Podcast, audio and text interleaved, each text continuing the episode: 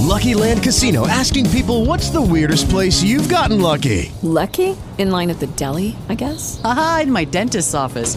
More than once, actually. Do I have to say? Yes, you do. In the car before my kids' PTA meeting. Really? Yes. Excuse me, what's the weirdest place you've gotten lucky? I never win and tell. Well, there you have it. You can get lucky anywhere playing at LuckyLandSlots.com. Play for free right now. Are you feeling lucky? No purchase necessary. Void where prohibited by law. 18 plus. Terms and conditions apply. See website for details. It is Ryan here, and I have a question for you. What do you do when you win? Like, are you a fist pumper?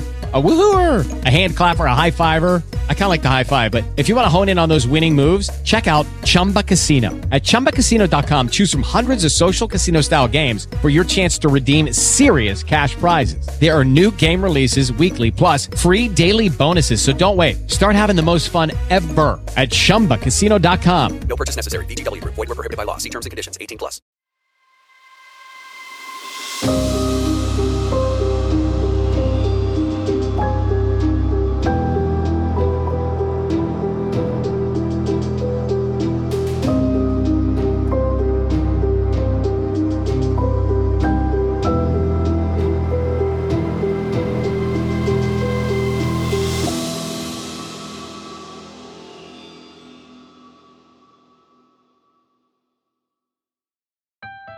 Darkcast Network.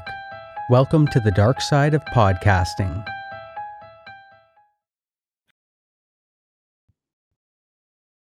Hey, hey, welcome back to Autumn's Oddities. I'm Autumn. My apologies for a No Monday episode. I had some bad takeout. I'm guessing that's what it was over the weekend and legitimately threw up everything I ate or drank for about two days. Uh, needless to say, I was not capable of sitting in front of a microphone for longer than a few seconds. He would have gotten some very realistic sound effects if I had. Also, I'm going to change my episode release day from Monday to Tuesday starting next week.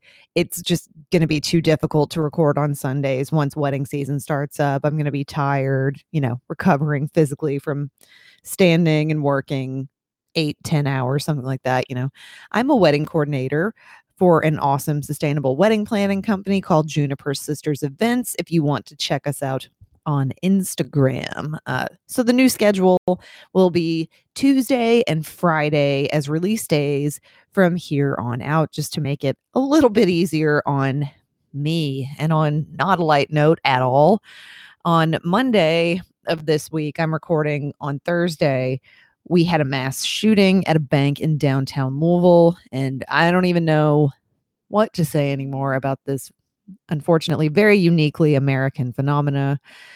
It wasn't even the only shooting before noon that day in the city either, but I guess the news media doesn't care about just one person dying at a community slash technical college.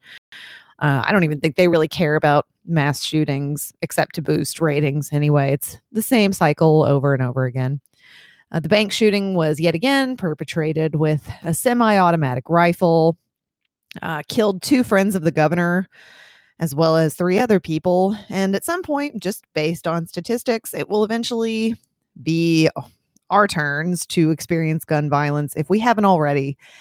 And that's absolutely terrifying. Um, it's time to speak up against gun violence and in favor of common sense gun laws while we still can, because as we've all seen, mass shootings can and do happen everywhere. Uh, I'm devastated that it happened in my city, but I'm not shocked because, you know, these incidents won't stop until we demand action from our legislators. These elected officials who don't listen to the people who put them in office and just continue to take money from massive political lobbies. What's the point of democracy if, you know, people are bought and paid? I understand this is not a new thing. I get it. I'm just we don't have to we don't have to accept it. We don't have to. This is not a political statement. This is common sense. We don't have to keep towing the line. We have voices. We can fight back. I'm going to leave it at that.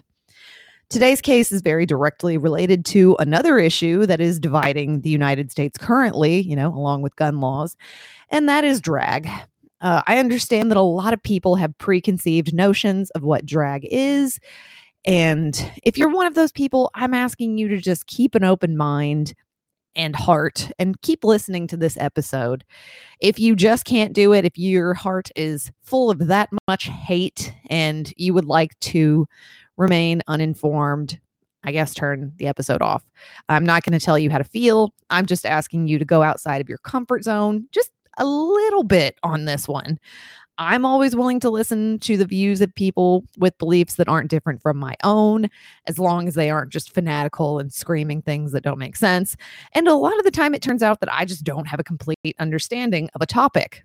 You know, there's nothing graphic or offensive in this episode, except me, I don't know, maybe me dropping an F bomb, but you know, you've probably come to expect that from me by now. If you've been listening for a while, there's going to be an odd one here and there. That being said, today's case is one that I'd heard about probably a decade ago. Uh, but I rewatched the documentary Paris is Burning, which is streaming on HBO Max or whatever the hell it's going to be renamed to. What is it, Max? Who cares anymore? There's too many streaming services. This is confusing. Uh, I was reminded of the unsolved murder of Venus Xtravaganza. And it really struck a chord with me because in the documentary, Venus, who was a transgender woman, is interviewed several times. And really, the only thing that she wanted was to have a house in the suburbs, to get married in a church, and just to have a normal life. Just simple things that most of us take for granted were this person's ultimate life goals. She never got what she wanted, though. Her life was cut tragically short. I'm not going to tell you anything you don't already know with this statement, but the tolerance and acceptance of minorities, that includes women, into society has never been an easy process. American society has witnessed a few successful occasions when groups of people have gained their right to equality, like women, I guess, uh, even though we don't have equal rights to men, but at least now we're allowed to apply for credit on our own without our husband having to sign off. Jesus. Isn't that insane? Like within our mothers, most of our mothers' lifetimes, women could not have a credit card on their own. Not trying to make this about me. I wasn't even born then. I'm just saying. So, saying that you're gay today is much less risky than it was say like 40 years ago when it was illegal in many places just to exist the way they were. And while have while there have been many milestones on the road to equality and understanding, and we're definitely not there yet, Paris is Burning is among the most prominent. Shot by Jennie Livingston, the documentary Paris is Burning tells the story of the New York ball phenomenon, which is a subculture of the LGBTQ plus community. The name Paris is Burning alludes to a 1986 ball hosted by Paris Dupree of the House of Dupree, which is itself an allusion to the 1965 book Is Paris Burning? About the liberation of Paris during World War II. See, there are layers to this. The film consists of footage from several balls at which the participants engage in walks, which are similar to what fashion models do, and they compete against each other. So, kind of a walk off. The balls comprise several disciplines, including dancing, shading, I'm sure you've heard that term. It's in the lexicon at this point, which is competing in subtle and sometimes gracious insults, reading, which is literally telling people their flaws, like calling them out and settling disputes, and voguing, which is dancing in a style reminiscent of posing for a fashion magazine cover.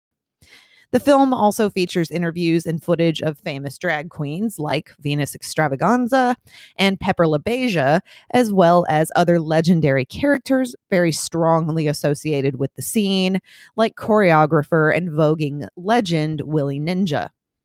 The film takes an observational approach, offering mostly uncommented raw footage.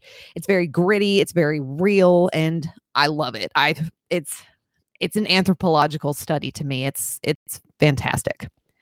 The film mostly depicts the people rejected by society because of their sexual orientation or gender identity. And this movie was um I believe it was shot in the late 80s and it was released in 1990. And some of these people were forced from their homes by their homophobic parents, and they're just trying to live their daily lives and express themselves. To some critics, not me, balls were held mostly to engage in vanity, mimicking the style of the upper echelons of society. Uh, indeed, several critics at the time, as well as representatives of the LGBT community, accused the film of treating the ball culture as a curiosity rather than a socially relevant issue, going as far to, as to say that a white director could not possibly grasp its significance. Nevertheless, the documentary had a noticeable impact on the public upon its release, helping contribute to the gay rights movement. And I disagree with the critics on this one. I think the right approach from a person on the outside looking in was to film the participants doing exactly what it is they did. You know, that's exactly what a documentary is. It's a glimpse into something that maybe we didn't really know about before or isn't part of the mainstream. I think any i don't i don't know how else she could have possibly shot this she just let people do what they did normally and filmed it the central conflict depicted in the film is the relationship between the queer performers and the rest of, you know, the otherwise heteronormative white society that judged them for their gender identity and sexuality. A secondary conflict appears at the end of the film in the form of the AIDS epidemic, which, of course, devastated the queer community. There's so much about ball culture that is a social commentary, and I think that may have been lost on people maybe outside of the culture. The subculture itself, however, is not that easily defined. The film kind of leaves a, a bitter impression of people trying to resemble the society which rejects them by, of course, copying its most controversial traits, like whiteness and, you know, European kind of features and dressing in Ralph Lauren and the styles of the preppy elites at the time. Bell Hooks, a social activist, openly stated that drag balls harm the image of the LGBT community as they have neither artistic nor political value. And she expressed her concerns that the film would have the same effect. And no offense to her, but she can sit down because I'm not sure how people dancing, modeling, and expressing joy is harmful to their community. Mm even some of the film participants are seen questioning the activities they're engaging in, like Dorian Corey, a drag queen who, you know, she said she was disappointed with the goals that she no longer finds appealing. Uh, but Dorian wasn't really, she wasn't saying that she regrets what she does. She was saying that she didn't understand the new and understated style of drag. At the time, people wanted to look like models. They, you know, they didn't want to do the big hair and the sequins and the old school showgirl drag that Dorian preferred. The documentary shifts its focus in the same manner, with talks of becoming stars gradually being replaced with just, you know, their own terrible life experiences shared by the participants. So the film started out as kind of, you know, gawking at strange and eccentric activity, uh, but it ends up being a story about people and the hardships and the joys that they face daily, the dangers they face. And mm, sadly, you know, their hardships are showcased more predominantly. The film also unearthed the micro world that was present in American society for over a half a century, but was largely, you know, not really known about by the general public. It shed light on this. Like, this exists, this has existed these ball cultures, drag shows, they have existed for a very long time. You know, it just wasn't general knowledge. And it's often cited as a major contributor in shifting the tides in the struggle for equality.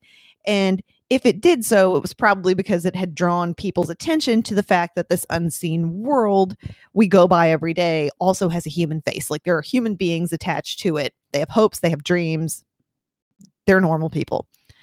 The central paradox of the film is that toward the end of the 1980s and the beginning of the 1990s, elements of ballroom culture, like voguing, began to be celebrated by mainstream society when artists like Madonna appropriated it, you know, while queer people were still largely discriminated against and rejected for their gender identities and sexuality.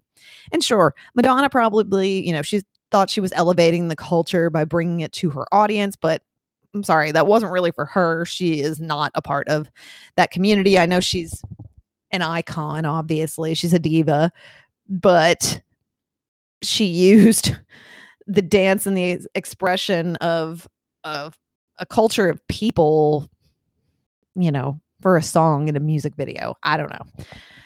But voguing, if you don't know what it is, is an art that is inextricably linked with ideas of fashion, luxury, and social and economic mobility. It consists of dramatic hand and leg movements, and it's based on elements of classical ballet, jazz, and modern dance techniques, such as those founded by Martha Graham and Lester Horton. And many voguers are actually professional dancers. Members of the Vogue community have several names for their culture, including the ball world, the ballroom community, and the ballroom scene. Uh, despite its name, this community should not be confused with cultures involving ballroom dances like a foxtrot, a waltz, whatever. This community is a large community and it's got lots of groups that belong to houses. Not every drag queen or ballroom performer belongs to a house but houses have family members in nearly every city and state in the country. The ritual of the ball, I read some academic papers on ballroom culture, and one anthropologist actually refers to it as the ritual of the ball. It is the event when community members most, most embrace their own gendered and sexual meanings. And although community members mention that it contains elements of martial arts, which is really cool, if you've never seen somebody Vogue, just Google it. It's cool as hell. Most members consider voguing to be dancing, like the movement presentations of the popular American stage. Voguing is the only ritual tradition in the community that emphasizes whole body improvisatory action. I'm choking on my own words, sorry. In the ritual of the ball, competitors are judged per category on their performance in the different rituals. There are six main ritual traditions in the ballroom culture. In addition to voguing, these are runway, labels, body, face, and realness. Runway involves exactly what it sounds like it's walking a runway forward and backward processional action with very minimal movement or articulation of the upper body and simple pivot turns.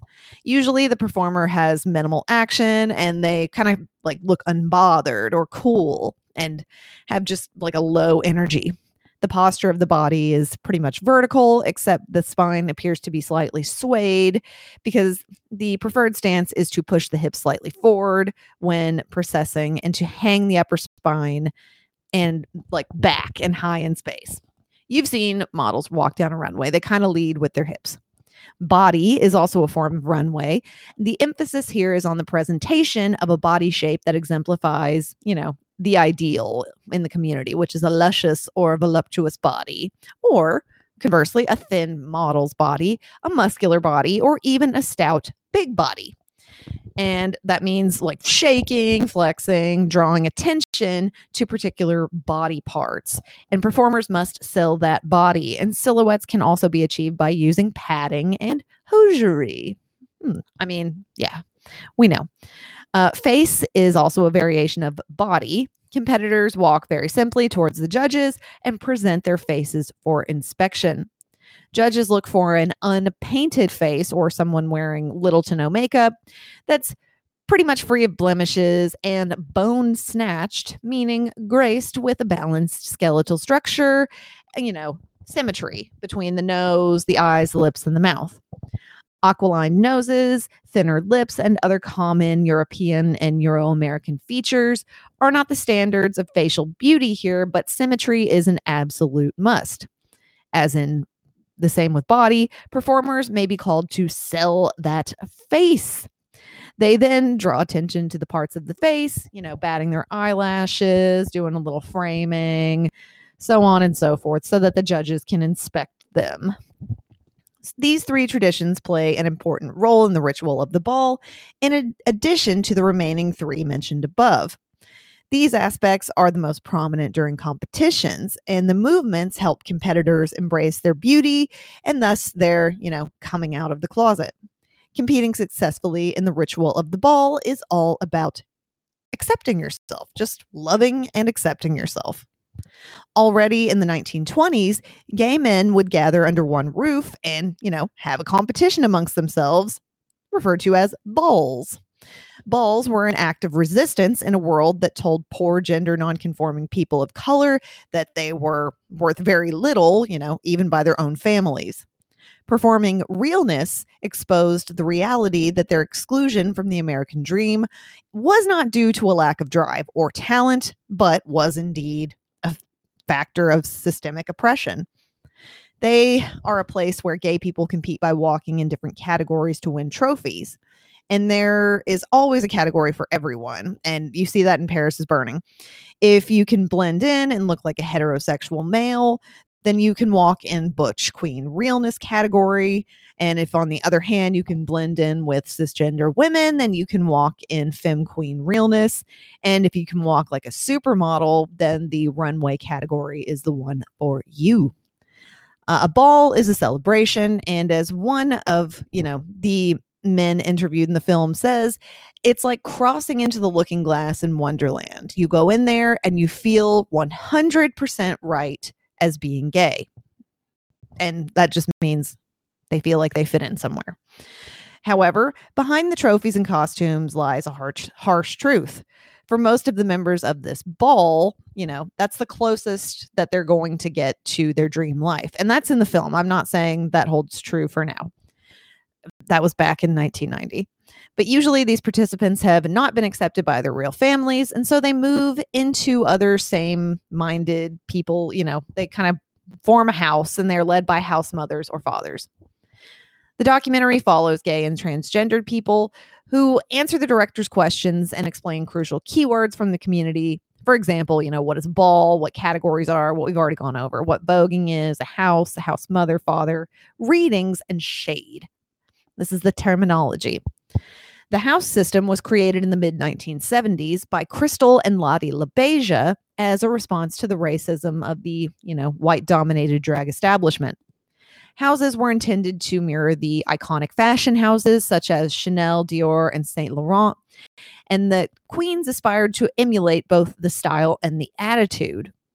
Queens formed other all black houses like the House of LaBeija and Hector Valle and Angie Xtravaganza established the first Latinx house, which was the House of Xtravaganza, which still exists to this day. Houses function not only as a way for queens of color to organize their own balls, but also as an alternative family structure. House mothers and fathers led their children in competitions and provided homes and mentorship to those who just didn't really have any other outside help that were cast out and unloved by their families, just like Venus. Venus Xtravaganza was born Thomas Pellegatti on May 22nd, 1965, to Italian American and Puerto Rican parents. She left her house at age 13 or 14 when her parents found out about her doing drag. She said that she left to avoid, you know, just causing her family embarrassment by being who she was, which makes me want to cry. Uh, I cannot imagine my children coming to me and saying that they were gay or that they wanted to do drag and, you know, me telling them to leave or that I was ashamed of them. I could not do that. Truly, I could not. Venus adopted her name as a teenager after leaving home in search of a better life and a family that accepted her. When she got to New York, Venus met Hector Valle, whom she admitted was the first gay man she'd ever met, and I'm going to assume that she meant the first openly gay man she'd ever met. He took her to Greenwich Village for her 15th birthday, bought her a cake, and threw a big party in her honor. He very clearly could see that there was a star quality there and wanted to get her into the family quickly before everybody else figured it out. She had arrived and finally felt accepted in a community of people just like her. Venus took the surname Xtravaganza in 1983, and her career took off after being accepted into the House of Xtravaganza, one of the many houses made up of predominantly transgender and gay youth associated with the ball culture scene. And Paris is Burning reveals Harlem's balls, specifically, really, drag centric events where pat- participants would dress up and walk for trophies. We've already gone over it. Uh, it's an intimate portrait of a culture that provided disenfranchised young people an opportunity to be whatever they wanted, if only for a night. And ambition was the buzzword here. The allure of the ball, you know, is costume, high fashion, status, and wealth combined to form just like an enveloping world of love and acceptance. After the founder Hector, Hector died from AIDS, Angie Xtravaganza took the role of the Xtravaganza house mother, and she thought of Venus as her own daughter and her right hand woman. Angie cared for her children the way that any good mother would, making sure they had food, shelter, and that they always got a gift on their birthday. Venus Xtravaganza was what her peers called passing, meaning that she could walk out of a ball in the daylight because the balls were usually held in the very early morning hours and not be beaten up, you know, for being an obvious drag queen or transgender person. She lived as a woman full time and she just wanted a normal life. Uh, Venus wanted to live far away from New York, to be married to a man that she loved, and she wanted to be, quote, a spoiled rich white girl. And also she wanted a sex change as she referred to you know what is now gender reassignment surgery so that she could lead a normal life. That was normal you know she she just wanted she wanted to be a spoiled rich white girl in her own words outside of the ball which you know happened only occasionally venus and most other drag queens did jobs to survive they had to it's new york Venus earned money by going on dates with rich men, which sometimes also involved her giving sexual favors. In the documentary, Venus also said that she had like sort of a sugar daddy arrangement with a few men who she didn't have sex with, but they just like to give her money to buy nice things and they would take her out for dinner. According to Angie, Venus was very wild on the streets, those are her words, and she constantly worried about Venus as Venus herself real or revealed that there were many incidents where she feared for her life when going out with men after they found out that she was transgender. In one such incident, a client realized that Venus was assigned male at birth and freaked out, threatened to kill her. So Venus grabbed her purse and jumped out the window. Unfortunately, it's believed that one of these incidents is what led to her death in 1988, where she was found strangled to death under a hotel bed in New York, even though Venus claimed in the documentary that she was no longer in that line of work. In the documentary, it was kind of glossed over eh, like her murder. And I'm like, what the hell? This main character was just murdered and we're going to blow it off. Like it was kind of a gut punch. And Angie had to make the identification of Venus's unclaimed body, which had apparently been discovered in a hotel room four days after her death. No one knows still who killed or what transpired in those final hours. No one knows who killed her. Her death really was not investigated. Later on, Angie is shown in the documentary reacting to Venus's death, and she comments on, you know, how she feared that something was going to happen, referring to Venus and how wild she was, blah, blah, in the streets. And later on, Angie finishes by saying, quote, that's part of life as far as being a transsexual in New York City and surviving. So that really encapsulates the whole message of the documentary, and that is just how uncertain the lives of LGBTQ plus people are, especially those who are also people of color. As is the case with many current or former sex workers, and particularly those who are transgender, uh, you're not going to find the outrage among the masses that's typically present in crimes against other women. And it's time that we as a society accept the humanity of those among us who choose a path that may be different from our own. Like if a person chooses to live as a woman, they should be treated as one. And I'm not saying chooses to live as a woman. I don't think that's a choice. I think that some people are born the wrong gender and they say, I'm going to do something about that. I'm going to live as the gender that I believe I really am. But I think they should be afforded the same concern as anybody else.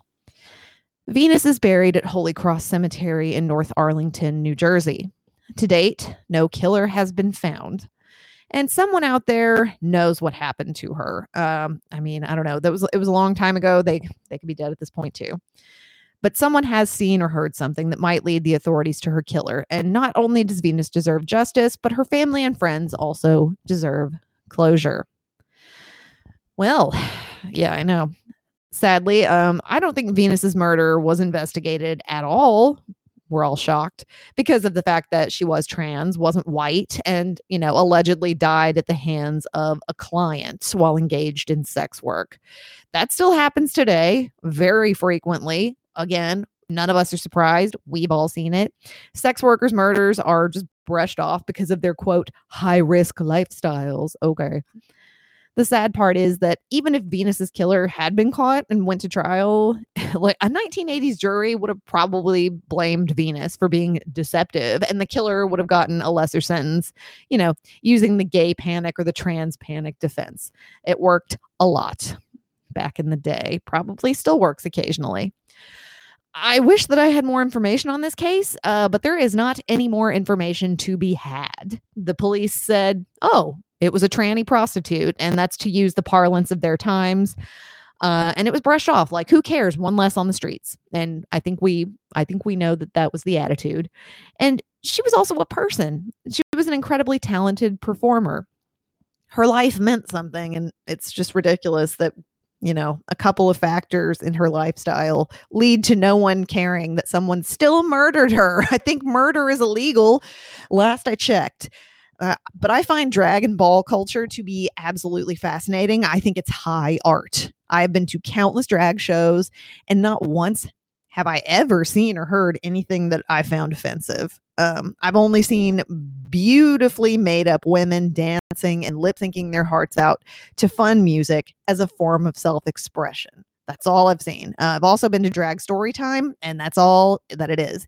It's a person in a dress reading a book. That's all. That's all it is. It's not this weird amorphous thing that a lot of people are making it out to be. Drag is theater, drag is joy, drag is freedom for a lot of people. And if you don't believe that drag is theater, uh, many Shakespearean roles still require a man to play the part of a woman. And in Shakespearean times, women were not allowed to act. And so, eh, I mean, can you think of Shakespearean plays and all the women that have roles in them? They were played by men in drag. Why is that okay? And it's not okay when gay people do it. I'm just not understanding. But just because you don't understand the way someone is or how they live, it doesn't mean that they don't have a right to live the way that they want to. So as long as they're not hurting anyone, and statistically, they're not. Uh, it's straight men who are pedophiles typically, because I know the big argument is, oh, drag is drag performances are grooming children. Um, no, they're not. Straight men are pedophiles. Them's the facts. 82% of pedophiles are straight men. So please stop listening to anyone who tells you that gay men are predominantly pedophiles. It's not true. There may be outliers, as there are statistically with everything, but the overwhelming majority of people who sexually abuse children are straight men. And if you find a study that's contradictory, because I did, it was written by a religious outlet and it was written 20 years ago by a religious paper. That's not a study, that's just somebody's opinion.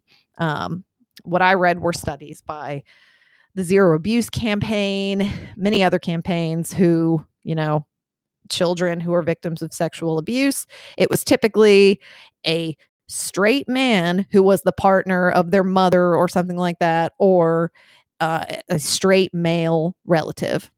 Them's the breaks. People need to come to come to grips with that. Uh, I mean, yeah, I, I don't really have anything else to say about that. I just wish that more people were kinder and more understanding, even if they don't condone someone else's lifestyle choices. It costs you nothing, zero dollars to mind your own business, is all I'm saying. Well, thank you for listening. If you stuck around, um, you can hear more episodes now on Tuesdays and Fridays, released on all podcast platforms. On social media, you can find me in all the evil little dark corners of the interweb on every little social media app. I exist there. Can't get rid of me. I'm stuck. I live in the internet. I plague your computer and all of your devices. Uh, enough of my tangents. Check out Patreon if you're so inclined. I have uh, uploaded a bonus episode. So you would have had an episode if you know when I missed Monday's episode, you would have had an episode. Cicada 3301, Internet's biggest mystery, jackass writing puzzles, or CIA intelligence community recruitment device. You're never to know if you don't hear that episode and my opinions on it because they're highly valuable. Also, uh, last little bit of business the True Crime and Paranormal Podcast Festival taking place August 25th through the 27th in Austin, Texas. Get your tickets, please. I would love to see you. I would love so much to see you. Uh, use code AUTUMN, all caps, A U T U M N, and you will get 15% off on your tickets. And as always, I appreciate you listening. And remember, if it's creepy and weird, you'll find it here.